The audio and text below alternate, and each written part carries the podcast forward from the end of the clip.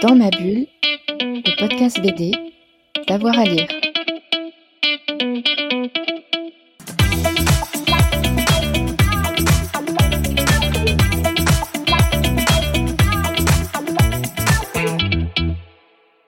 Bonjour et bienvenue dans, Dans ma bulle, votre émission 100% bande dessinée, ici Florian. Et euh, je suis avec euh, Jean-Charles. Jean-Charles, bonjour. Bonjour Florian. Euh, Jean-Charles, tu as lu des comics cet été et visiblement ils étaient bons parce que tu as envie de nous en parler. Et je crois que tu voulais commencer par DC et un Batman, Batman Chronicles, si je m'abuse. Exactement. De temps en temps, c'est bon de sortir le nez des indépendants et de lire, de lire d'autres choses, notamment des, des comics. Pour Batman Chronicles, Urban euh, réalise euh, un bouquin assez, euh, assez indispensable en fait en France, assez unique. C'est-à-dire qu'il décide de regrouper toutes les aventures de Batman qui paraissaient donc dans Detective Comics et dans, Batman et de les rassembler dans une sorte d'intégrale et de commencer à partir des années 87. Alors pourquoi 87 parce que c'est un véritable tournant dans les aventures du Chevalier Noir, où après la grosse claque que tout le monde a prise euh, avec Frank Miller et son euh, Dark Knight, euh, il y a eu un changement de directeur éditorial et un changement de, direction aussi. Batman souffrait un petit peu du côté pop de, la, de la célèbre série, et donc ils ont décidé, d'avoir un, un ton un peu plus sombre et de coller aussi un petit peu plus au fondement euh, de Batman, qui est le côté détective.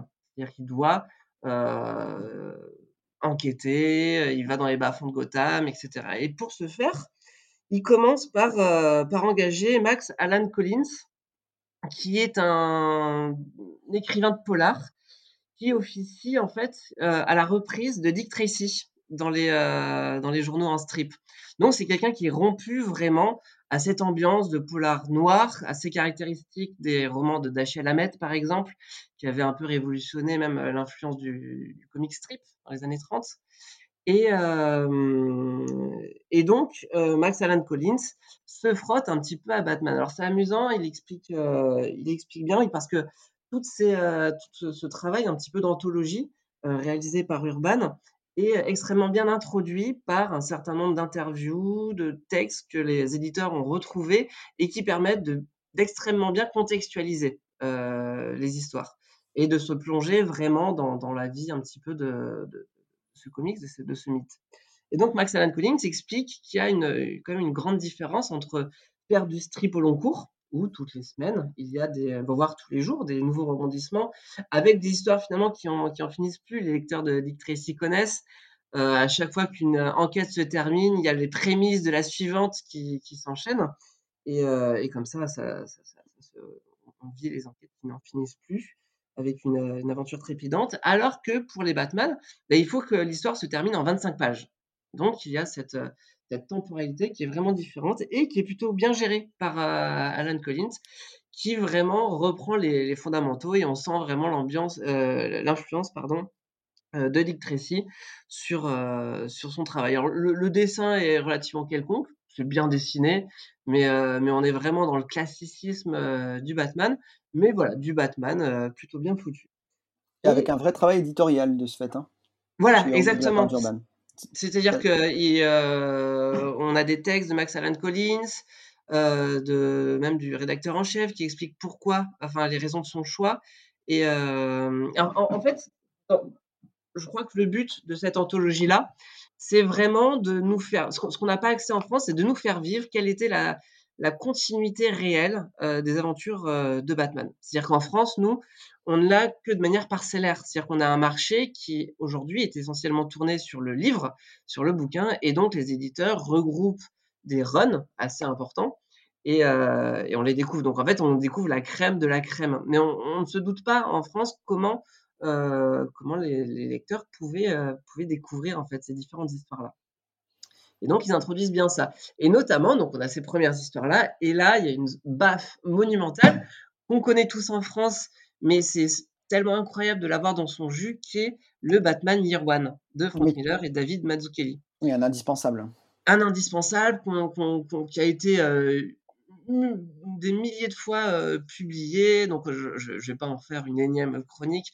C'est assez incroyable. Mais, mais, je trouve que toute la modernité surtout du trait de Mazzucchelli, resplendit au milieu de ces planches d'un grand classicisme. Et on se rend compte vraiment du, du, coup de poing dans la gueule que pouvaient, qu'avaient pu asséner ces deux auteurs-là, et aussi une manière de, de repenser, de d'acter vraiment ce tournant dans les aventures du, du Chevalier Noir. Donc, on a ce... Donc c'est Batman Chronicles chez Urban Comics, hein, c'est ça? Exactement. Alors, juste pour, pour, pour, terminer là-dessus, donc après on retourne sur des histoires un peu plus classiques. Et pareil, on a une histoire d'Alan Moore et, et, on se rend compte de toute la toute l'ambition littéraire que pouvait avoir Alan Moore. Donc, c'est un recueil qui est absolument fondamental, assez passionnant. Et, même si on n'aime pas toutes les histoires, je trouve qu'il y a une pointe de nostalgie et de et, de fascination de découvrir cette temporalité-là qu'on à laquelle on n'avait pas accès.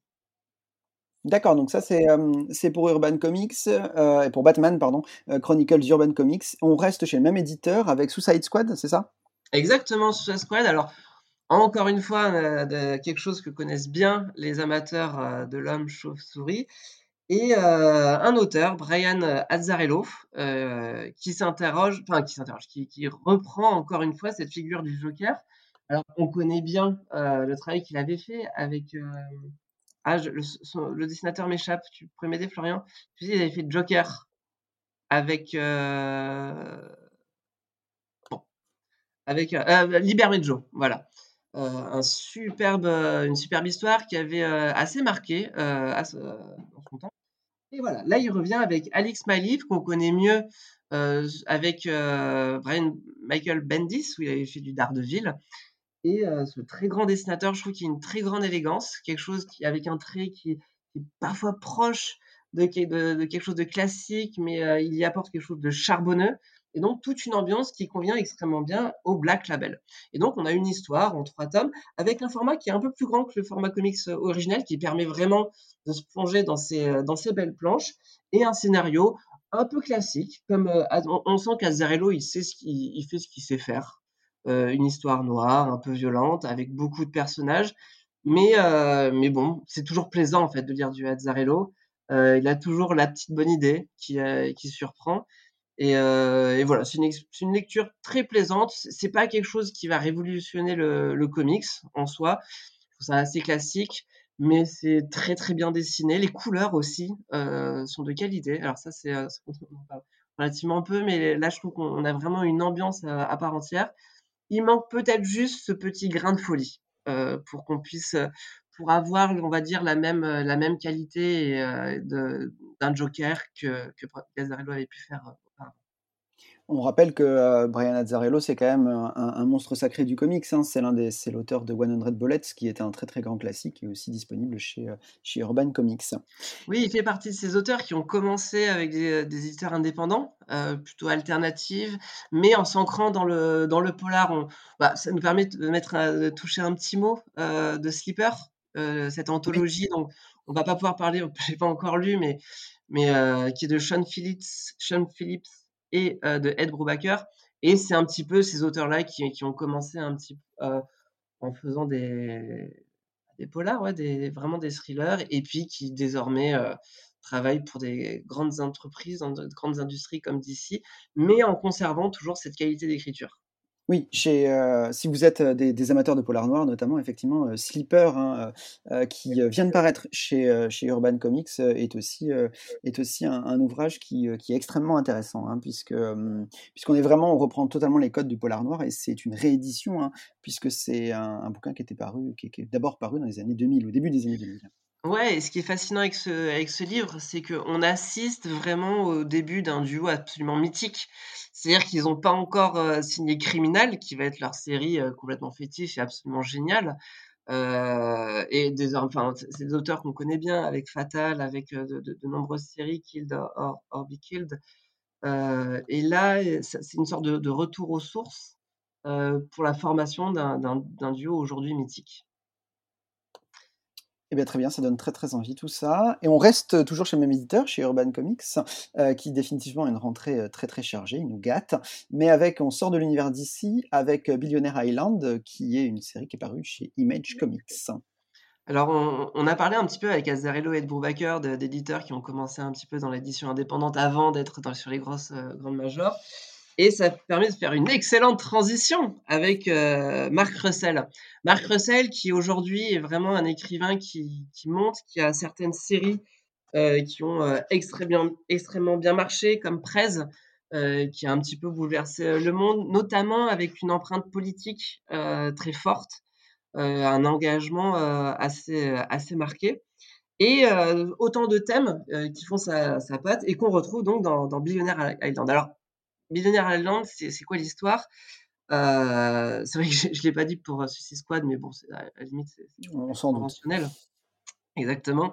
Billionaire Island, en gros, c'est, heu, alors il y a il y a une introduction qui est absolument géniale, à la fois dans dans les dessins, dans le dans le rapport texte-image et et puis même dans dans l'écriture, qui explique en gros que tous les millionnaires, ont ont ont détruit un peu la planète en en gagnant, en engrangeant de l'argent et en faisant du profit et heu et du coup, avec la montée des eaux, avec toutes les catastrophes à venir, ils se, heu, les millionnaires se regroupent dans une île qui a été spécialement conçue pour eux et à laquelle on peut accéder qu'à partir, heu, d'un certain, d'un certain Un revenu. certain degré de richesse, oui. Voilà, un certain degré de richesse, d'opulence et et cette île donc est sur les eaux territoriales et donc il n'y a pas de pas de loi qui peut qui peut régir, Sur les eaux internationales, oui, il y a pas de loi. Voilà. Et donc, voi voilà en gros le principe. Alors là, on a vraiment le pitch pour, heu, une série Netflix à venir, heu, qui pourrait être mémorable. Mark Russell s'empare de ce, sujet-là sur un une sorte de mini-série, je sais pas, il y en a pour 150 pages, peut-être 200 pages. C'est le genre de de série extrêmement plaisante parce qu'elle tient quasiment uniquement sur son sur ce postulat-là, mais que le le le le dessinateur développe extrêmement bien avec des personnages qui sont plutôt bien campés, heu, qui permettent de, hem, de développer son récit, cet univers-là, à travers différentes focales. Ça aussi, c'est assez intéressant et et voilà, c'est assez palpitant, on le suit bien. Le le dessinateur, Steve Puss, je Mmh. ça se dit comme ça, on sent qu'il se fait plaisir. C'est pareil, c'est assez classique par contre, mais on sent qu'il se fait plaisir avec des belles perspectives, heu, il y a quelque chose d'assez cartoonesque, mine de rien, dans cette, heu, dans cette forme d'académisme et voilà, c'est une très bonne série. Alors pareil, moi, il m'a manqué parfois ce peut-être ce degré de folie ou ou peut-être je je je sais pas. Pour moi, presque, en fait, j'aimerais qu'il y en ait plusieurs tomes pour, pour continuer à creuser, heu, tout ce qu'il y a de passionnant dans dans ce récit-là qui qui, je trouve, a l'ambition d'un V pour Vendetta, d'Alan d'un Alan Moore avec, heu, il lui manque un petit truc pour que ce soit vraiment, vraiment génial. Mais néanmoins, c'est une lecture, vraiment palpitante. Heu, j'ai pris beaucoup de plaisir à le lire. Heu, c'est dépaysant, c'est très bien fait. Je ne saurais que trop vous vous recommander ce livre pour son originalité et je doute pas qu'on puisse, voir son adaptation bientôt, heu, en film ou en série. Bon, bah, voilà, si, heu, si les producteurs Netflix nous écoutent, ils savent quoi faire maintenant. Donc c'est Billionaire Island de chez, heu, Urban Comics et donc heu, c'est paru pour le pour la rentrée. Eh bien, merci beaucoup Jean-Charles pour, ces conseils comics. J'espère qu'on vous a donné envie de lire, de bonnes bandes dessinées et on se retrouve à très vite pour de nouveaux épisodes chez, Dans ma bulle. Dans ma bulle, le podcast BD, d'avoir à lire.